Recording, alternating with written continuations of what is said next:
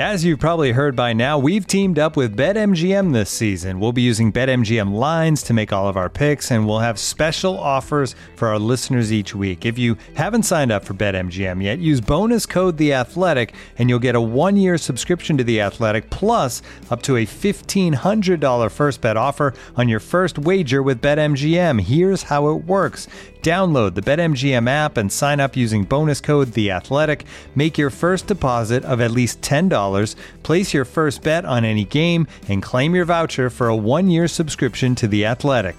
See BetMGM.com for terms. U.S. promotional offers not available in D.C., Mississippi, New York, Nevada, Ontario, or Puerto Rico. Gambling problem? Call 1 800 Gambler. Available in the U.S. Call 877 8 HOPE NY or text HOPE NY 467 369 in New York. Call 1 800 NEXT STEP in Arizona. 1 800 327 5050 in Massachusetts. 1 800 BETS OFF in Iowa. 1 800 270 7117 for confidential help in Michigan. 1 800 981 0023 in Puerto Rico. First bet offer for new customers only in partnership with Kansas Crossing Casino and Hotel. Don't forget, if you haven't signed up for BetMGM yet, use bonus code The Athletic, and you'll get a one-year subscription to The Athletic, plus up to a fifteen hundred dollar first bet offer on your first wager. The Athletic. If you're not yet a subscriber to The Athletic, now's the time with our best offer ever.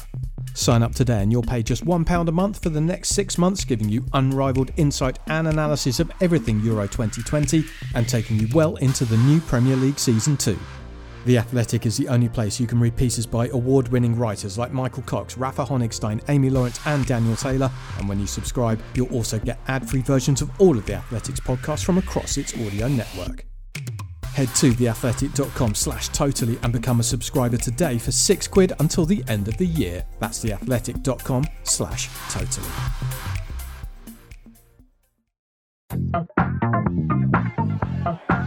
Good afternoon, passengers.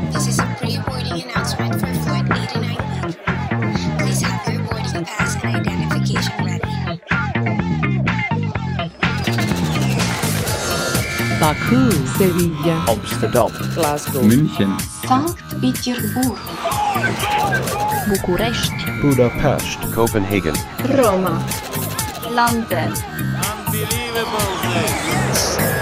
One game to go at Euro 2020, and it's the one we've all been waiting for. Sunday at Wembley, the biggest Anglo Italian Cup final since Genoa Port Vale, probably. Will football finally come home? Will it get its keys in the lock, hear the Neil Diamonds, see the weather, and decide to do one instead?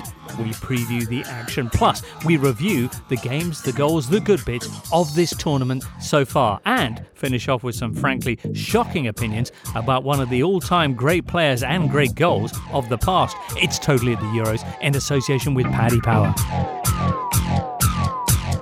Hello, listener. Thank you so much for joining us. It's Friday, the 9th of July, or possibly Saturday, the 10th. I don't know, but it is the penultimate Totally show of these Euros. And with us, whew, what a lineup. We've got Duncan Alexander. Hello, Duncan. Hello, James. Also, Tom Williams. Tom. Hello, James. Michael Cox is here with us. Hi, James. And also, James Horncastle. All right, Horn Dog. Hello. Woof. We're all here together, agog for Sunday night's big game. Michael, have you got big plans for this? Uh, yes, I am going along. So yes, Oh, that'd be amazing. You're going to be at ground zero for football history.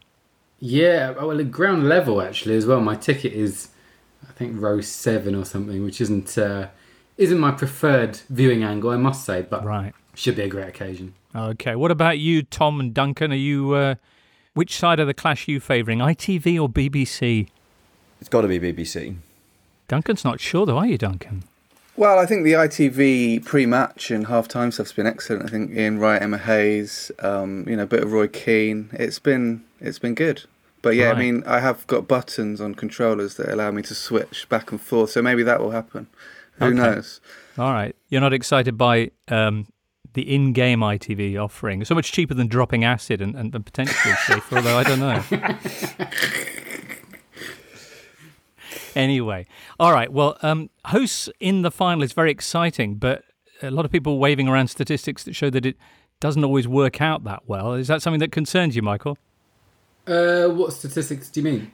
Well, the fact that when the hosts France were in the final in 2016, they were shocked. There was a bit of an upset. And when the hosts were in the final the time before that of the Euros in 2004, Portugal, that didn't work out too well for them either. Just you know, a lot of people saying, you know, it's it's England's because it's it's at home. It hasn't worked out that way in the past. Yeah, I hadn't considered that angle. I must say. Um, All right. Whether that plays any role this weekend, I don't know. But I mean, we know that home advantage is a thing, is a factor, and I, I think it does slightly tilt the balance towards England, uh, despite those statistics. If this game was in Rome, I think Italy would be favourites. I think in London, England just about looking at the odds, England just about considered favourites. So, yeah, all right, should be a factor. Well, just so we understand the magnitude of what's going to be decided on Sunday, it's not just a game; it's one of two starkly different future timelines that we're going to be embarking on. Italy win. Jorginho surely will be Ballon d'Or. Mancini will join PSG. Kane will have to stay at Spurs. And basically, the world will continue to turn, with some English fans maybe even secretly comforted by the team, ultimately just kind of maintaining their wistful loser trademark brand. If England win, though, holy cow. I mean, you get a bank holiday first of all, Maguire Ballon d'Or, Priti Patel on the Whole Again tribute single. Popular quiz show, they think it's all over, renamed Go Out and Do Whatever You Want, but please follow the rules or I'll be in trouble after another iconic piece of commentary. what, uh, what else happens if England win? I mean, it's, it's just, can we even There'll be a small boost to the economy because all those England shirts that the government have bought wearing photos for Twitter, um, the 28 days where you can return an item will have passed, so they'll actually have bought them rather than just cashing them back. So that's that's good. So it's something to look forward to. All right. Well, which is it going to be? Let's get our preview on. You're listening to the Totally Football Show, sponsored by Paddy Power and part of the Athletic Podcast Network. All right, James Horncastle, we've not heard from you yet that England are facing Italy on Sunday. And who is better placed to tell us about this game than you? First of all, Wembley, iconic for Italians, no? It is. It's a mythical place. I think just the name carries so much weight outside of of this island. Uh, it doesn't really matter that the stadium's changed; it's completely different, and in many respects, looks like a lot of other uh, modern stadiums, really. But certainly, uh, Italy have had some famous nights there. Uh, you were probably there, James, in what the 90s when Gian, Gianfranco Zola scored that yes. wonderful kind of volley. Attenzione, Zola, l'aggancio, il destro, Gianfranco Zola in vantaggio all'Italia al diciannovesimo. Obviously, Capello, of course. Capello. First, yeah. Um, Pazzini.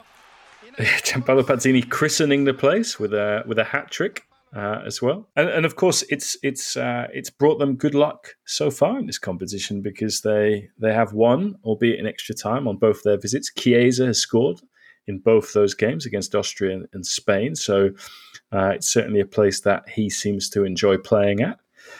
But I think one of the interesting things, speaking to some Italian colleagues uh, uh, on Thursday morning, they went along to the the England Denmark game was the contrast between what was already a kind of incredible atmosphere for the Italy Spain semi final, and then seeing what the England fans were like on Wednesday and and how it just went up uh, not just another notch, but to an entire new dimension with that noise, with that level of support. You know, as you know, Italians tend to have a real reverence for for the English game, Mm. Um, but I think that was the English game dialed up to wow, uh, 11. 11, yeah, let's say. Mm. All right. Do you, is there a danger? I, I, think it's going to be a huge boost. I think everyone thinks that uh, for England. But is there is there a danger that this is seen as so much of a once of a lifetime opportunity for England, so much of a kind of Halley's comet of a football occasion, that if if things don't get off on the right start. That the feeling of oh my god, this was our one chance and we're blowing it with the fans, with whether that might be a factor.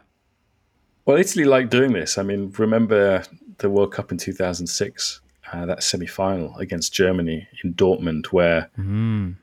Germany had famously never lost. And know, Italy were playing up against the yellow wall. And they seemed to really draw inspiration out of that. They weren't intimidated by it. The idea of actually bringing an end to that uh, was one of the motivating factors in you know what was one of the most kind of famous nights in, in Italian football history.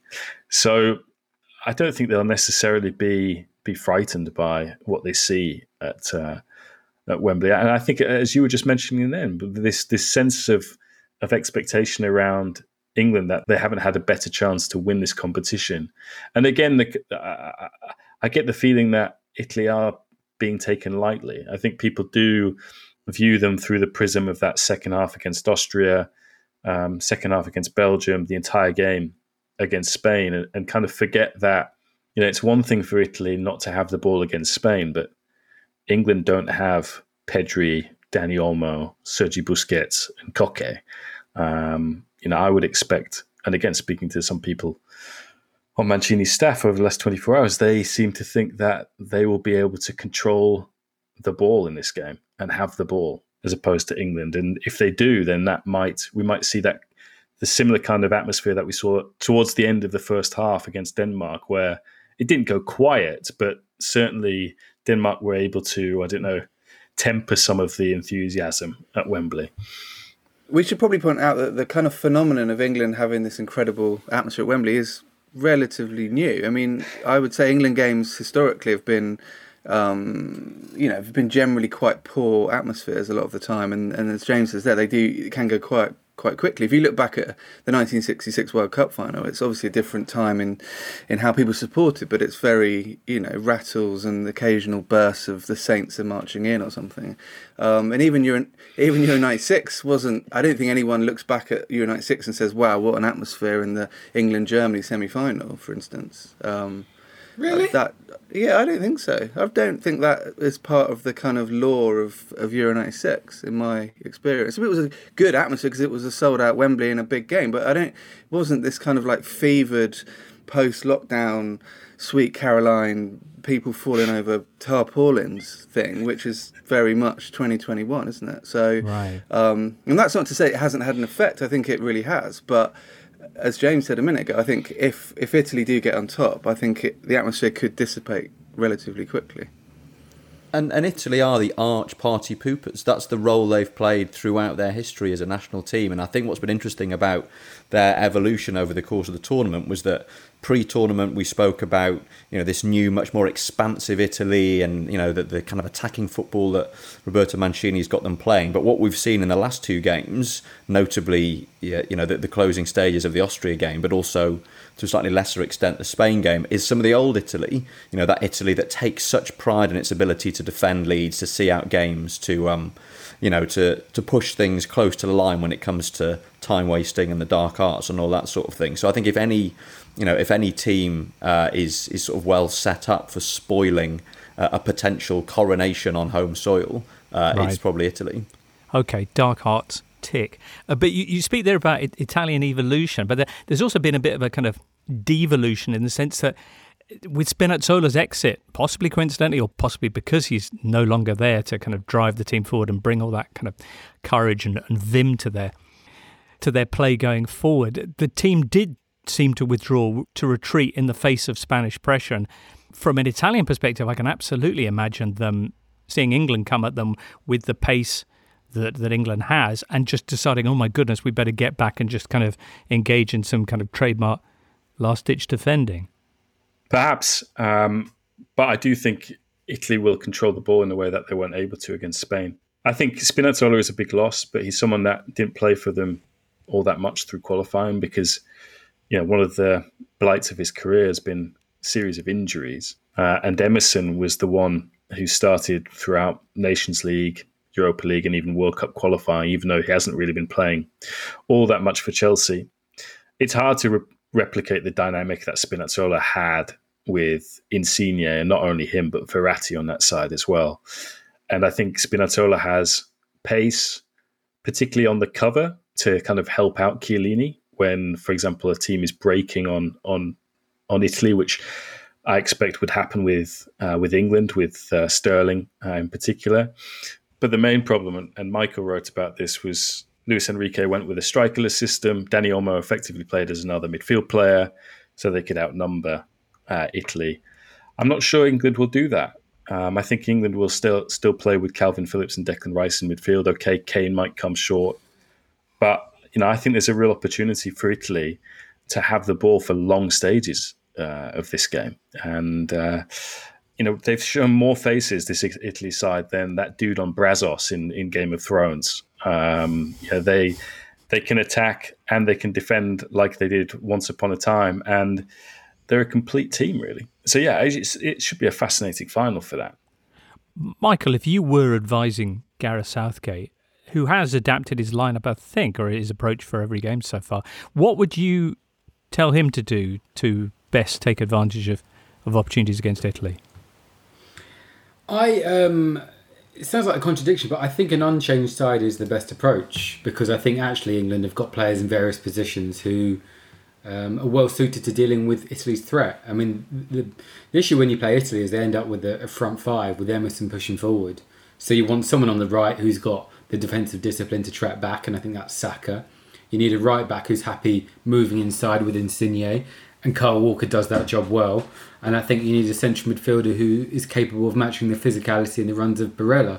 Um, which I think Declan Rice is probably quite suited to a player who's played at centre back. And then Jorginho as well is, is someone who I think needs to be pressed. I think we've seen in the Premier League he's a brilliant player, but when he's closed down, he can be a little bit vulnerable. And you've got Mason Mount, who of course knows him from Chelsea.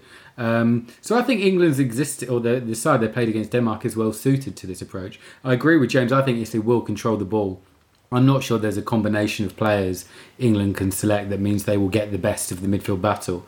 I think Italy will dominate proceedings. But I, I wouldn't say that's necessarily bad for England. I would look at that and think Sterling's pace on the break, Saka's pace in in past Emerson, who I really don't think is good defensively. Um, you're probably relying on Kane using his body well against Chiellini and Bonucci. That will be an interesting battle. Personally speaking, as, as someone who obviously wants England to win the competition, I'm, I, I would prefer to be playing Italy than Spain. I think Spain would have caused England more problems with their shape and their width and their drive. Um, but they wouldn't have scored. That's the thing. Well, that that that might have come into things. You're right, but uh, yeah, I, I, don't think either side will make any changes. Actually, I think. I mean, is there even a debate for Italy? I think Chiesa's probably got that, that place locked down, hasn't he now? And well, there's yeah. some doubt about his fitness. Is that right, James? No, I think he, he was cramping up uh, towards the end of the game against uh, Spain, but then again, it felt like everybody was cramping up. Um, I know that they were tired. Uh, they obviously haven't stayed in England. They flew back uh, to Florence. They got in at five o'clock in the morning. Uh, I think they fly uh, again to England tomorrow uh, when this podcast comes out on the Saturday. But I think, yeah, they played extra time twice. Uh, an extra time twice away from home as well. Not whether that means anything, we'll we'll see. But Mancini has used his squad, you know, quite well. Uh, not to the extreme that we saw in that final group stage game against Wales, where he decided to give everybody and his kit man uh, a few minutes. Um, but I think on the whole, there's there's a sense with this Italy team that there's not too much of a drop off um, when someone else comes in for for another player. Aside from, I think we feel that the drop off between Emerson and Spinazzola is maybe the biggest on the on the team, really. I mean, this tournament has been um, characterised by the use of substitutes in a lot of way, and you know, if if if this final ends up with its own Wikipedia page, it, which it will because it's the final of the Euros, but an additional tab on it, um, it could be something to do with how substitutions are used. Because if it goes to extra time, there could be twelve subs that are used in this game, and Italy and England probably do have the, as James said, the the best array of, of talent across the whole squad. So yeah, I mean, I think I wouldn't be too worried about the starting lineups because I think that a lot of players are going to have a, a chance to play a big part in this game. Just to go back to England's approach and how they'll set up, I think what's really encouraging uh, from England's perspective is uh, the form that Harry Kane showed in that Denmark game. Uh, particularly his success in sort of dropping deep and linking the play. Played that sublime pass through to Saka in the build up to the first England goal, putting that lovely cross uh, from the right that just eluded Raheem Sterling in the early stages. And for me, it felt like the first time um, we'd really seen sort of early season Tottenham Kane, where he's making and creating goals at the same time. And we saw the success that Spain had in playing a false nine in Dani Olmo, dropping deep and, and giving uh, Spain numerical superiority in central midfield. I think when Kane plays like that, he could offer England something similar. And then when you've got Sterling and Saka or Sancho darting in from the flanks behind two Italy centre backs who aren't exactly renowned for their pace, it could be a really fruitful avenue for England. So is Kane actually is he potentially a false nine but also a nine at the same time in the same game? I think he is, and, and I think the key thing there is the Morata goal. Morata ended up playing the centre forward role, and he perfected both sides of it, didn't he? Link play, and then he went in behind to score the goal. So if Harry Kane can do that, I'm sure England will be very happy. A false false nine, essentially. yeah, yeah, something like that is a good uh, good description. I'll use that one. Right. It feels like it might be the first ever big final where neither team wants the ball because I think they'll both be confident of of of their of what they're going to do if they can win the ball back quickly. I mean, Italy have scored three goals from high turnovers in this tournament, which is more than any other team. Um, and England, we see saw in games like the Scotland match when they have a lot of possession, they kind of can become a bit turgid. So, yeah, I think both teams, yeah, would probably prefer to to cede possession and then hit them on the break. Scotland, the only team that's actually stopped England so far. What can Mancini learn from them, James? I mean, I know that they were watching all of England's games uh, yesterday, um, so they'll have they'll have picked up on on on, on Scotland. Um, you know, I, I'm curious to know what Michael thinks about who's the better tactician between Southgate and Mancini. Which which team have you been more impressed by from a from a tactical point of view, or are there no criteria for that? What do, what do you make of them? No, I mean, I, th- I think Italy have been really well organised. I've really enjoyed watching them. I think throughout his time with England, Southgate and his assistants, I think it's clear that his assistants really have a huge impact on decision making. I think generally England have good game plans from the start. When I worry about them is when the opposition change. I think against Colombia at the last World Cup, Croatia at the last World Cup, the opposition changed things and Southgate didn't really react. So I was interested to see what would happen when England went behind against Denmark. I think actually that prompted probably England's best spread of the tournament. You could say they created two very presentable chances. It wasn't really a tactical thing. It was just you know about about uh, reacting and uh, yeah, just carrying on uh, some level of momentum. But yeah, I, I, think Italy are better organised. I don't think I don't think Italy have shown much tactical flexibility though, have they? They haven't off the top of my head. I don't think they've really changed system. So that's that's one area where I again would slightly be positive about England because uh, if this was certain other teams in the tournament where there's a potential for them to completely radically change their approach, then I, I worry about England. That's interesting what you said, James, a minute ago about them watching all of England's games. Is that the coaching staff or the or the squad as well? Because if it's the coaching staff, you'd think they should have done that before, or as the tournament's going on. If it's the playing staff, it's like you don't want to show players like six games. That's not going to help. Them. no, no, they've got like a match analyst team of three guys who just who break everything down and then cut it up for Mancini to show uh, the players, which yeah, with ITV commentary on it. Or, or no? um, well, of course, you know Mancini is a, is a, is apparently a good friend of Robbie Savage, isn't he? But Sav is not co-commentating, so mm. um, I don't know what he makes of, uh, of, of the current lineup with ITV. But um, yeah, we'll we'll see. Good chance for Robbie Savage to atone uh, to the people of Italy for having once dismissively thrown Paolo Maldini's shirt on the floor mid interview uh, in the build up to a, a, qualifier back in the early noughties. Mm. I think he had um, he had Vieira a couple of times, didn't he? He had him at Man City briefly. Did he have him at Inter as well? Must have done. Yeah, he did. Yeah. yeah. Don't know where I'm going with this. I was going to say maybe he'll be watching ITV, but he definitely won't, will he? He'll be uh, he'll be at the game watching for himself. yeah. How much of a factor is experience? The fact that this is England's first ever final at the Euros, first final anywhere since 1966. It's Italy's second Euro final in the last three tournaments. It's their 10th major tournament final overall. Uh, they won this in 68, but only got to the final, of course, on a coin toss. How, much of a factor is it, the fact that they've been there and bought the monogrammed shirt or whatever? Well, I think it matters uh, in coaching staff uh, with with Mancini, uh, who I, I, he's just got that winning DNA. Um, you know, as you know, James, aside from his brief spell at Leicester, um, yeah, he he wasn't part of a Leicester fairy tale Premier League win. Um, he was only there for a short while, but everywhere else he's played at teams, not Juventus, not Milan, not Inter, and he's won. Samp, first and only league title in their history and lots of cups. Lazio, first league title since the 70s. Inter as a coach, first league title in 18 years, albeit you know, coming off the back of the Calciopoli scandal. Man City first league title in more than 40 years. So he's got something about him which I think allows him to set the tone on occasions like this. Um, and then I actually don't think experience is is too great in Italy's favour compared with England, because you know aside from Chiellini and Bonucci, you've got you know 700 caps between them. Um, the, the, the rest of these players, okay, Jorginho's played in a Champions League final and won. Verratti's mm-hmm. played in a Champions League final and lost.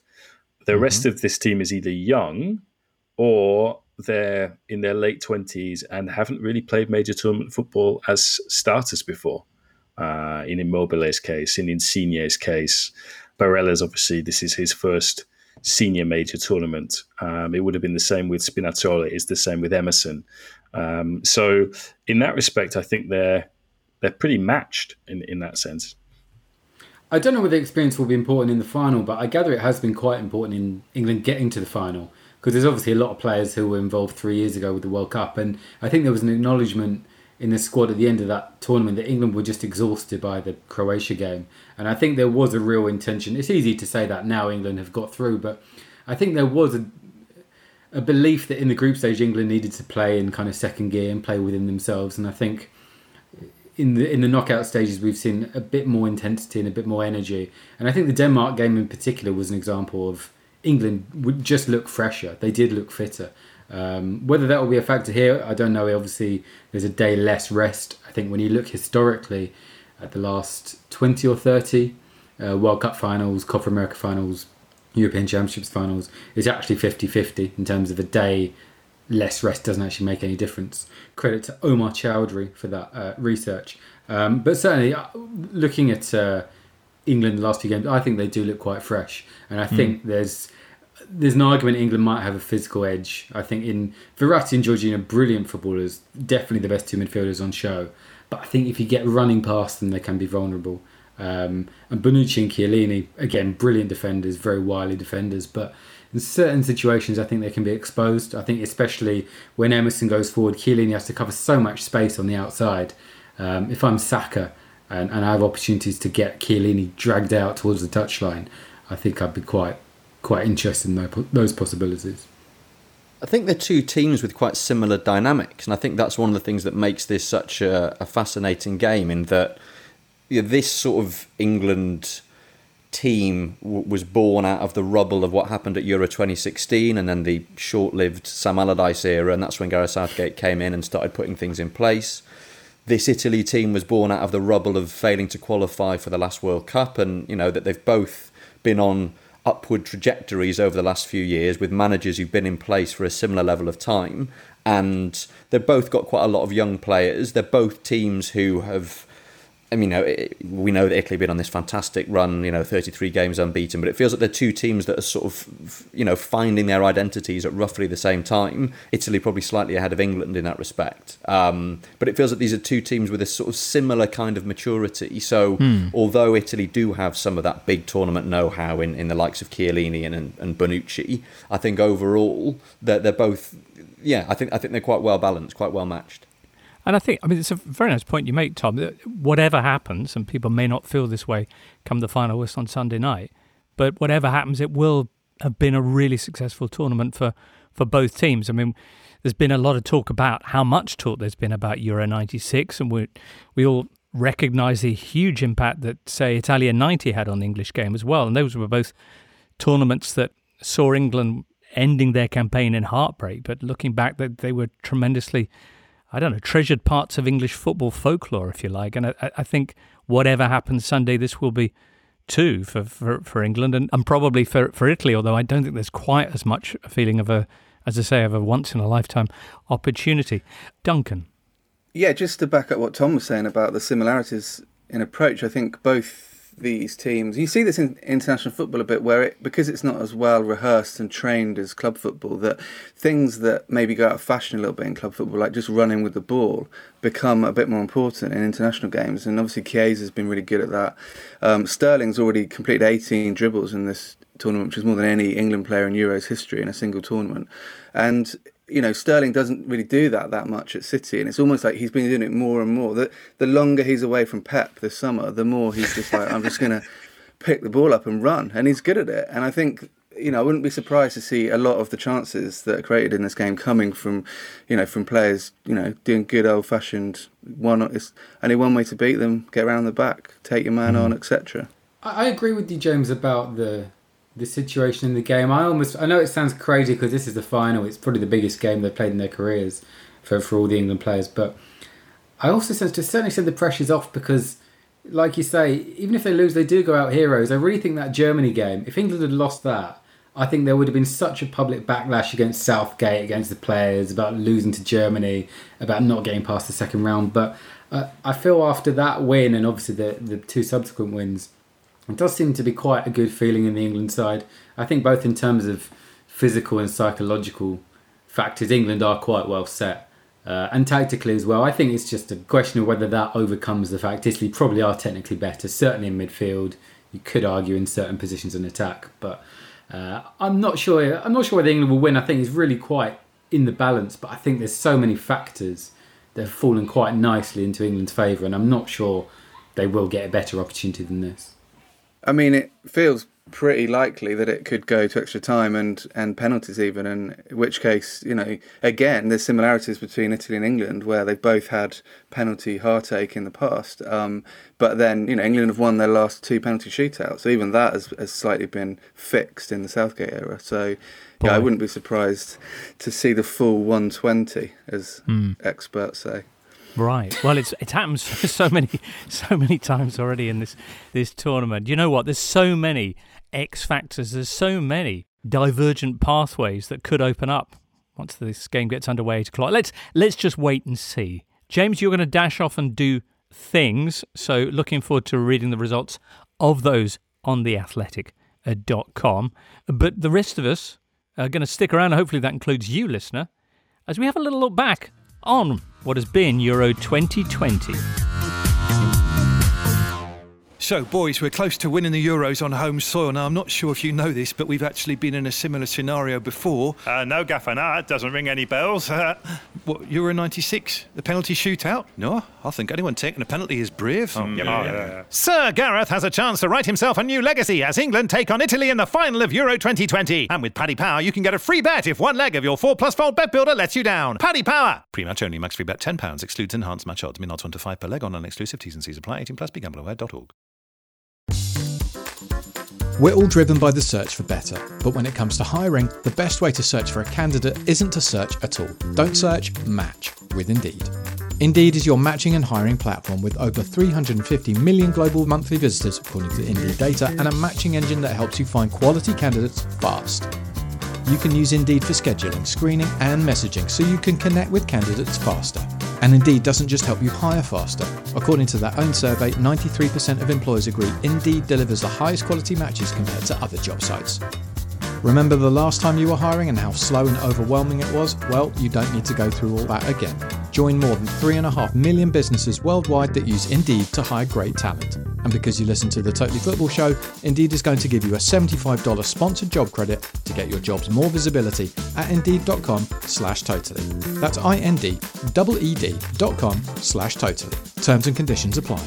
Need to hire? You need Indeed at indeed.com. Looking for an assist with your credit card but can't get a hold of anyone? Luckily, with 24 7 US based live customer service from Discover, everyone has the option to talk to a real person anytime, day or night. Yep, you heard that right. You can talk to a real human in customer service at any time. Sounds like a real game changer if you ask us. Make the right call and get the service you deserve with Discover. Limitations apply. See terms at discover.com/slash credit card. This is the Totally Football Show, part of the Athletic Podcast Network. Listen ad free on the Athletic app and discover bonus content by following the Athletic UK Audio Plus on Apple Podcasts.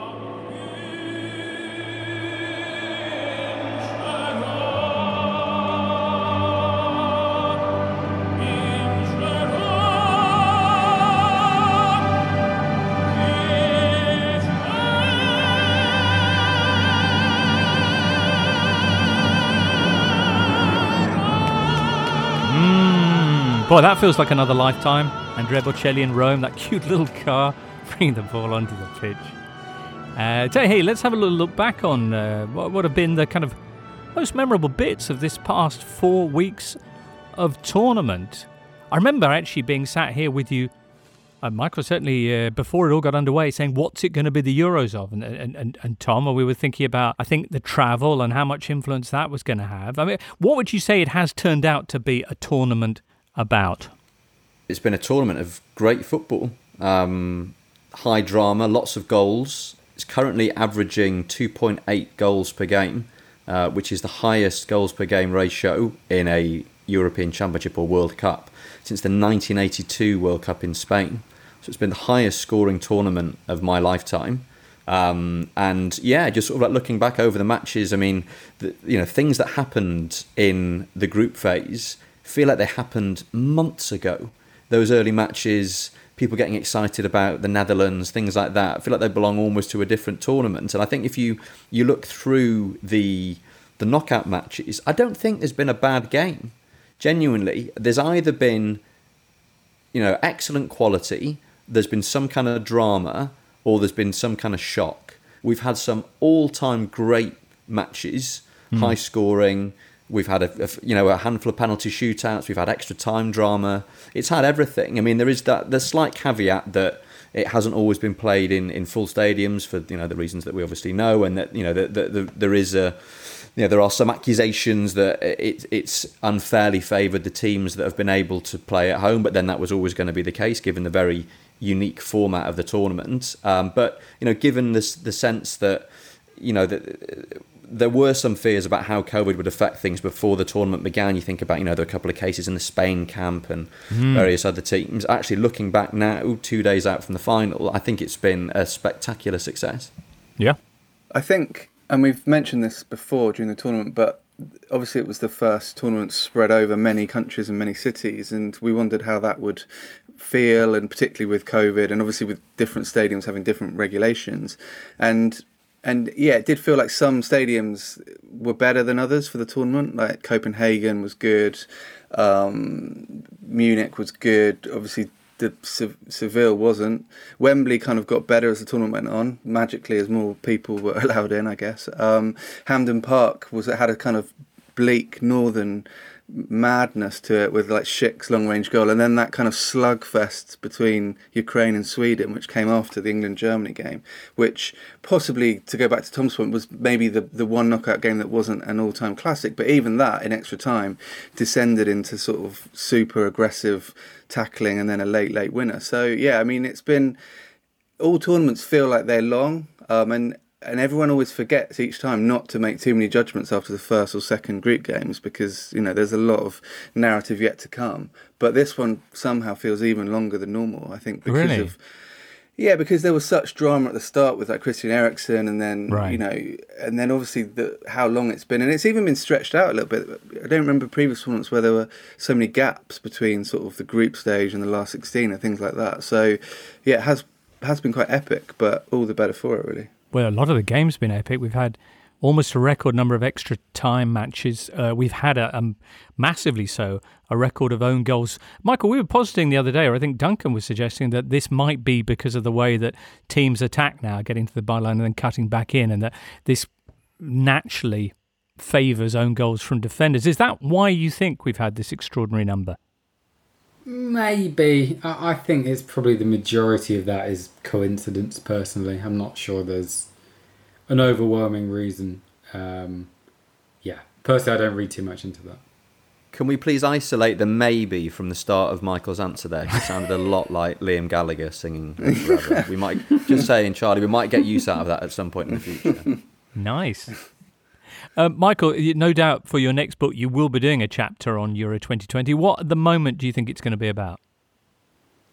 I'm not sure there's been overwhelming themes to honest. I, I don't think actually think it's been a particularly tactical tournament. I I, there's been relatively few games where I think the managerial decisions have have played a part, and maybe this is linked to the fact it's been a good tournament. I think it's been about good football, good football players, um, and just relatively open games. Tom gave the, the goals per game stats earlier. I think that's in keeping with with how it's felt.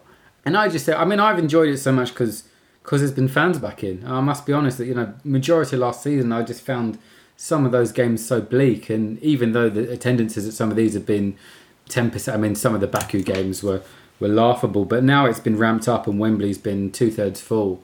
I mean I've been to three, four games at Wembley, and it's been just to see people back at football. It's, it's been absolutely fantastic, and I think it's had it's had such a big impact on the way the games are, are played. The big moments just feel more meaningful, and I think uh, personally, some people are talking about it as one of the best Euros ever. I'm not sure I go that far, but I think after such a bleak season, right, it's it's been fantastic. So I, I've just enjoyed it. Couldn't have enjoyed it anymore. It's been brilliant. Do you think that atmosphere that you're talking about of the fans in the same? Do you think that that, that has influenced the players and the way that they have been so open in their in, in their approach to the matches? Yeah, I think it's been a factor. There's probably so many small ways it's been a factor, but even just, for example, I think it's harder to play out from defence in a in a full stadium. Communication is more difficult. You get the oh, you get a little bit of nerves, so there's more high turnovers. I would think just small little things like that. I do think it has affected. Uh, even you could even say the there were a lot of missed penalties. Is it hard to score penalties in when you when you're back in front of fans, having not played in front of fans for a year, I don't know, just really small factors like that. I think it's it's affected in lots of different ways, but the overall net uh, net benefit has, has definitely been positive. I was at the England Croatia game, and in the first half, um, Pickford and John Stones were arguing about the length of goal kicks and distribution. But because of the crowd noise, they couldn't hear each other. So John Stones kept having to run back to sort of, you know, and, and that bears that out essentially. That you know, I think play we we underestimate how much players got used to playing behind closed doors essentially. Um, and maybe it has gone back to a bit of a you know a bit of a retro kind of you know get out there and, and see what you can do and we'll we'll see what the result is at the end of the game sort of approach I can complete. I imagine if we had to perform to a, like a big audience again, how how that would affect us. I mean, with you, listener, it, it's it's nice and intimate. But sorry, Tom. no, th- and there, there have been you know really clear examples of teams being inspired by uh, playing at home. You think about Hungary taking a point off France in the group phase, uh, and of course, you know Budapest was the only country that staged games at full capacity, and you really sense the benefit of that. The final Denmark group game in Copenhagen, where they just blast Russia out of the water um, and then managed to to qualify for the next phase. England, most obviously, um, all of their home matches, and, and I think that's you know that was always going to be a feature of this tournament. The fact that you had so many teams playing at home, um, and yeah, I, I, think it has it has been an advantage for those teams, and you know certainly the fact that England have played six of their seven matches uh, at home uh, has clearly benefited them, and I think that's something that you know some other uh, countries who have exited Wales. the tournament earlier than they would have wanted to. I was thinking more about the big guns, but uh, sure. Um, uh, perhaps you know looking at that as, as something that is slightly regrettable. Mm. Well, all four semi-finalists played all of their group games at home, which I think was yeah. quite quite telling. So, yeah. What's what was your match of the tournament, Michael? So far. Um, I was at Wembley for Italy, Spain in the semi, the first semi, and for 80 minutes I thought that was just brilliant. It was just fantastic right. football, real good on a technical level. Slightly ruined by the last 10 minutes of, of normal time and extra. T- I think extra time is so often flat, boring. Um, but yeah, I'd probably still go for that. There's been some great games, but I feel like that'll probably be the best game of the tournament on a technical level, so I'd go for that one. Okay, Tom. Uh, I mean, France Switzerland is is the one that, that, jumps out, and the fact that it came on the same day as Spain yeah. Croatia. I mean, one surely one of the greatest days in the history no. of, of yeah, international absolutely. tournament football. Um, obviously, France Switzerland, France go behind and then go three one up and look like they have the game in the bag. Switzerland peg them back, go to extra time, and then penalty shootout. Um, and also just uh, on the sort of the the quality angle, I thought Belgium Italy was an absolute treat. The first half, in particular, two fantastic Italy goals from Barella and Insigne, and then Lukaku pulling one back with a penalty just before half time. Uh, that that's up there, sort of quality wise, if, if perhaps not drama wise.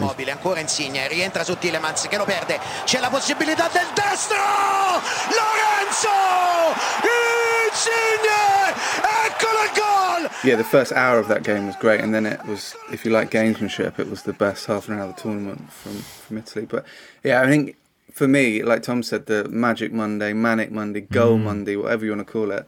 14 goals. That's only, yeah, I call it Goal Monday. That's what I do. Um, there were 14 goals, which is only seven fewer than the entire group stage in 1992, at Euro 92. And obviously, yeah, there were only two groups that, in those days, but it's still pretty impressive. It was amazing. So yeah, Spain five three over Croatia, and then that three three between Switzerland and France, and the world champions going out on penalties, which you know nobody likes to see. What what about your goal of the tournament? Is there one that can challenge Patrick Schick? What have you got? I'd go for the De Bruyne goal against Denmark, which mm. was lashed home with his wrong foot, which is good, but also the work from Lukaku on the on the right flank, which didn't involve pace or power, which must have um, confused some commentators. But uh, you know, really good skill and, and works it across, or Belgium work it across, and then yeah, lashed home. It was a real kind of, and also again, it goes back to that thing. The stadium was full of people, and it, everyone oohed or booed or cheered, and it, you know that was like, wow, yeah, this is football. This is Mm. what it's about. I've got a, a short list of alternatives to the, the Schick goal, which is, you know, obviously the goal of the tournament. Um, Kasper Dolberg against Czech Republic, mainly for that gorgeous outside of the foot cross from Joakim Mæhle out on the left hand side. Paul Pogba against Switzerland, that curler uh, into the top Yep. right corner. Andreas Christensen uh, for Denmark against Mm. Russia in that game that I mentioned in Copenhagen, um, when you had the whole sort of stadium, you know, this this great sense of sort of you know communion, um, and Cristiano Ronaldo against Germany, that brilliant Mm. counter attack that he starts in his own six yard box and then concludes in the opposition six yard box or thereabouts. I, I made a little list as well. Do you want to hear them? Yeah. All right, so Karim Benzema against Switzerland. You remember that extraordinary? The pass was a little bit behind him, and it kind of drags it forward. Griezmann avec Kylian Mbappé qui peut servir à Karim Benzema. Ça ressemble au miracle, c'est un miracle français pour l'instant. It's like a good Bergkamp. Was oh, it okay? Chiesa's against Austria was was brilliant. Insigne's against Belgium. Damsgaard's free kick against England. Oh, Jorginho's penalty in the shootout. That was amazing. Stefan Lainer, a goal that I completely forgotten about. That that kind of leaping volley thing. Uh, oh, and Yarmolenko. Which one was the Stefan Lainer one? Who- So who Lainer, he basically the ball one. comes across and he leaps up and then kind of side foots it in midair. Uh, this is Austria against North Macedonia. Ah, Uh, yes, yeah. I think I remember that one. Right, Michael. Uh, no, just the Schick one. I know it's the obvious one, but I've become slightly like immune to halfway line goals because it feels like you see them every week on Twitter. But this was like a new type Yeah. of halfway line goal. Now the break might be on for Patrick Schick, and look what he's trying to do. Schick! Oh! Can you believe what we've just seen? It was brilliant. Yeah, it was just brilliant. I, I kind of feared that because it happened so early on, people would kind of get bored of the concept of it and start talking about other goals. But yeah, that was. I was absolutely amazed when that went in. So that Yeah. by quite a long way for me. By well, literally by quite a long way. Actually. Similarities with goal of the season 1996-97, which was of course won by David Beckham's lob Ah. against Wimbledon, which was scored on the season's opening day. So it, if you are going to try and win a goal of the season slash goal of the tournament competition, it Right. can be done early on, provided the goal is scored from the halfway line. Brilliant, brilliant. And both goals ended with keepers caught up in nets as well. So Both Scotland Yeah. keepers as well. Yeah, yeah. Spooky. All right. And um, any other of the tournaments you want? Do you want a player of the tournament? I think it's really hard to to say a player of the tournament because do you go for someone who is integral to maybe the team that wins it that may not Right. be, or do you do someone that had a couple of brilliant performances like Paul Pogba, but then his team didn't get as far as they should have? So Hmm. yeah, I always I think Golden Boot works because it's like yeah, even if you get loads of goals against Panama, you still scored the most goals in a So, tournament. but if you were going to make a DVD of this, who would you put on the cover? if it was a DVD, probably someone from Euro 2004, but um, I don't know.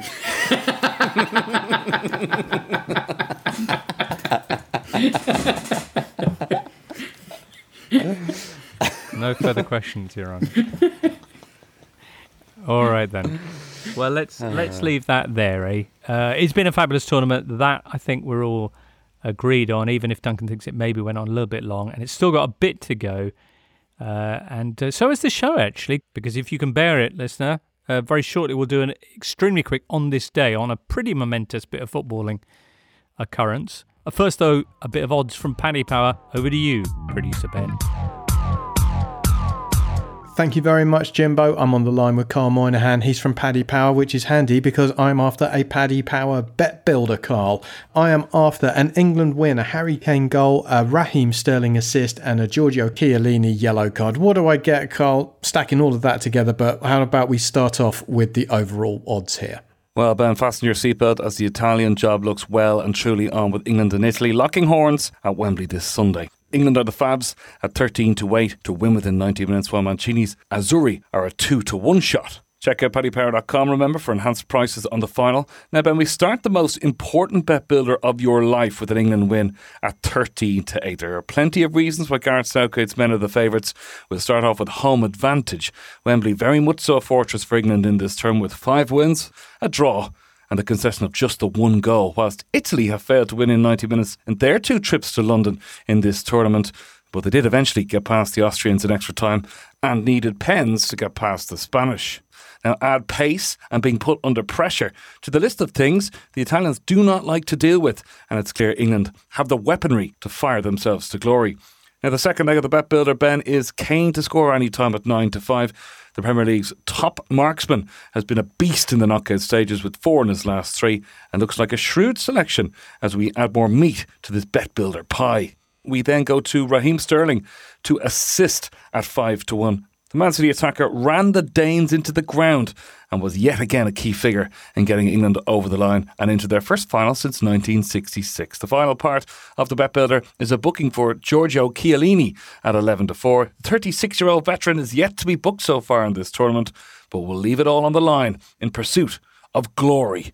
The pace England have in their attack is sure to cause problems for an ageing Italian defence, so a yellow card for Big Giorgio looks a shrewd bet.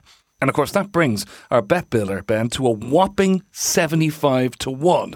Is football coming home? Well, it seems to be en route and could be knocking on the door momentarily. The Totally Football Show, sponsored by Paddy Power. Find a bookie who loves you right back as much as Gareth loves right backs. Place a 4 plus fold bet builder on any football match and get money back as a free bet if one leg lets you down. Check paddypower.com for more details. £10 max free bet. T's and C's apply. 18 plus begambleaware.org. This episode is brought to you by Michelob Ultra, the official beer sponsor of the NBA. Want to get closer to the game than ever before? Michelob Ultra Courtside is giving fans the chance to win exclusive NBA prizes and experiences like official gear, courtside seats to an NBA game, and more. Head over to michelobultra.com slash courtside to learn more. Looking for an assist with your credit card but can't get a hold of anyone? Luckily, with 24 7 US based live customer service from Discover, everyone has the option to talk to a real person anytime, day or night. Yep, you heard it right. You can talk to a real human in customer service anytime. Sounds like a real game changer, if you ask me. Make the right call and get the service you deserve with Discover. Limitations apply. See terms at discover.com slash credit card. We're sponsored for this episode of the Totally Football Show by Shopify. Shopify is the global commerce platform helping you sell at every stage of your business. From the launch your online shop stage to the first real life store stage, all the way to the did we just hit a million orders stage, Shopify's there to help you grow. From their all in one e commerce platform to their in person POS system, wherever and whatever you're selling, Shopify has got you covered. Shopify helps you turn browsers into buyers with the internet's best converting checkout, which is up to 36% better compared to other leading commerce platforms. Plus, you can sell more with less effort thanks to Shopify Magic, your AI powered all star. And what's more, Shopify's award winning 24 7 support is there to help your success every step of the way because businesses that grow, grow with Shopify. Now, because you listen to the Totally Football Show, you can sign up for a $1 per month trial period at shopify.com slash totally, all in lowercase. So go to shopify.com slash totally to grow your business no matter what stage you're in. That's S-H-O-P-I-F-Y dot com slash totally.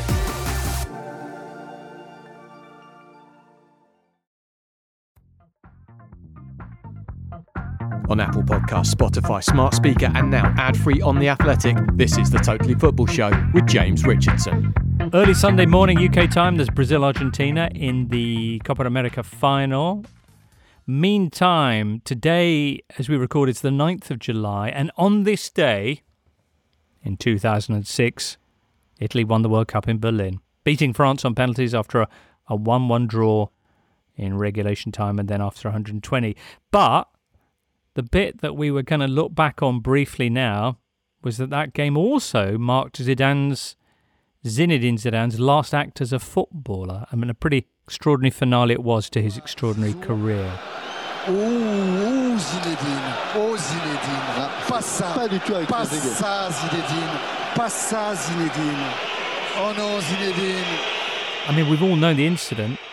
The, the remarkable thing, I think, when you look back on it, Tom, is that it doesn't look like he lost his temper. It looks like he knew exactly what he was doing, and that's just how he wanted to sign off. Yeah, I mean, I just remember the confusion. I watched this on um, a big screen in an Italian restaurant, confusingly, uh, in like Covent Garden, and I remember they didn't show what had happened for a while. You knew that something had happened, and the you know the referee went over to speak to the fourth official. And there was a bit of back and forth, and then you saw the image, that heart-stopping image of Zidane planting his his head into Materazzi's chest um, and and being sent off. And I remember thinking, oh, it must have been something horrific, you know, to, to have you know to have thrown Zidane off off his game to that extent that he you know he'd do something so brutal. And then we found out that Materazzi had just said something uh, a bit crude about his sister. And as we just heard, the French commentary was just disbelief. Like, no, why have you done this? No, please don't end your career in this way. And you know, I, you know, Zidane was one of my favourite footballers. I was sort of rooting for France in that final, and I, I still think it's a, it's a pity that his career ended in that fashion with such a sort of senseless, needless, you know, brutal act. And also, if you're going to headbutt someone in your last act on a football pitch, like headbutt his face, like headbutt him properly. Mm. Don't headbutt someone in the like, chest. Um, so yeah, uh, unfortunately, like the Dion Dublin on Robbie Savage, that was a bit more effective, but. At least Materazzi was honest about what he said because remember Matthew Simmons when he got. It's uh, always Matthew Simmons for you, Duncan. I know, but like the fact he, he claimed he said off you go Cantona is an early bath for you. It's just how did he think anyone would think that's that's what made another French icon lose the plot? Yeah. I mean, Matthew Simmons, Wayne Hennessey, there is actually a bit of a theme developing with people related to Crystal Palace offering uh, unconvincing excuses for things. Right, indeed. So it was also an incident that was kind of the, the dawn of VAR or kind of proto VAR, and I I was quite on board with the notion of video assisted assistant referees because of that incident. Because I thought, well, yeah, and now I know better. Well, that wasn't that. That was the thing, wasn't it? That no one actually saw it, the referee, but the fourth official saw a replay of it mm. um, and said it was quite bad. He probably needs to go. There is a there is a line of thought that it wasn't Materazzi's comment that actually provoked it, and it's the fact that Buffon produced this outstanding save on on a header of his uh, uh not long before, which had, had kind of kiboshed his notions of what his final game was going to involve, him scoring the winning goal in the World Cup final, and he was just so frustrated by the fact that Buffon was excellent that he hit another Italian, as you know, as you do. Michael. Yeah, I mean, I think Zidane's probably the biggest show pony that's ever played the game. Massive attention seeker, and I mean, he, he he played the game. He played the game like it was his testimonial. Mm. He, he got a penalty in a World Cup final and did a Panenka yeah. just about went in, but he had to appeal to the he had to appeal to the linesman to to give it. I mean, he was obsessed with being the centre of attention. That was his whole career. I mean, he got so many red cards over the course of his career, which was other def- otherwise kind of defined by unnecessary pieces of skill that didn't go anywhere. And he would have loved to have, you know, gone out with that winner being the the main goal, but he couldn't. And I think he just wanted to walk out. You know, like you say, he didn't seem to have any regrets. He he was just keen to leave almost on his own terms, wasn't he? It was a bizarre performance. You see all those little videos on Twitter of um, Zidane's skills, you know, two minutes of Zidane's skills, and most of them are in the middle of the pitch and then go to someone else. It's like, well, yeah. I mean, you know, Bayer Leverkusen and that. Yeah, but we've talked about that before. I got abuse for saying I didn't even think that was a it was a good volley with the wrong foot, but it was not one of the all-time European Cup goals. But it absolutely was one of the all-time. Left, right, and that is here. I mean, Zidane, I mean, Zidane was the last of a dying breed, wasn't he? He was the last of an age of playmakers who spent a lot of time decorating the play as much as they actually influenced it. But I mean, he, you know, he he did, you know, use his skills for good as well as you know, Evil. preening self-regard, and it only takes a couple of minutes on YouTube to confirm that. I got to say, I, I, as you might, as you might have deduced, I've got very little time for Zidane as a player, but that volley against Leverkusen was was I, I, that was a brilliant goal. Like I, I'm amazed you can criticize. I mean that I, I can't get over how good that is. That dropping ball and not even the Okay, fact well- is with his wrong foot, just the dip on the strike. It's it, that was an incredible moment. All right, it's at the same end of, as Patrick Schick's goal uh, in this Euro. So, how are we to say that it's not it's not actually the the specific air quality around that net that just encourages really unusual finishes? We can't say that. So No. Tom, we've heard two of the most controversial opinions I think this podcast has ever featured uh, here. Would you like to just finish off then with your most controversial opinion about football? Oh man, there are so many. The first one that comes to mind, and like, well, talk, talking about goals that like that you know people don't rate. I've never rated the Ronaldinho toe poke against What? Chelsea at Stamford Bridge. I just Why think it's not? ugly. It, it would shuffle, shuffle, toe poke. No, No, that for me. is You're Brazilian. Do better. Use the outside of your foot. Do some skills. No, that's that's the hill I'll die on. No. I bet if And he'd I done feel, a point, I feel on he'd- much fir- I feel on much firmer ground saying that than than dissing the greatest goal ever scored in a European Cup final and one of the greatest footballers of all time. No, because when Ronaldinho did that, I was like, "Well, how's he even scored there? He didn't even. There was no hmm. backlift. It just went in the net. Even you know." And then you saw the replay. It was like, oh, it was a topo." And then and the other one, oh man, man scores volley in game of football. Yes, stop the press. it's a game of opinions, listener. At the end of the day, you know who's to say who's right and who's wrong. But there you go. We'll have a another batch of hot takes, some right, some wrong. Come Sunday night, available for your pleasure on Monday. But for now, that's it for this edition of Totally at the Euros. Many thanks to Duncan Alexander, to Tom Williams, Michael Cox, and to James Horncastle earlier on, and of course, producer Charlie, and you, listener. It's been a lot of fun. Uh, do hope you enjoy the game wherever you're watching it.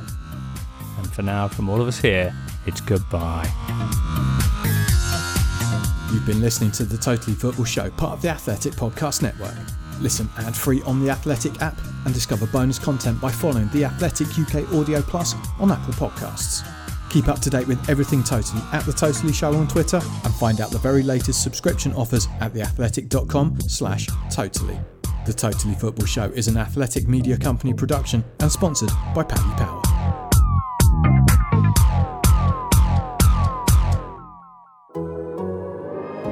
The Athletic.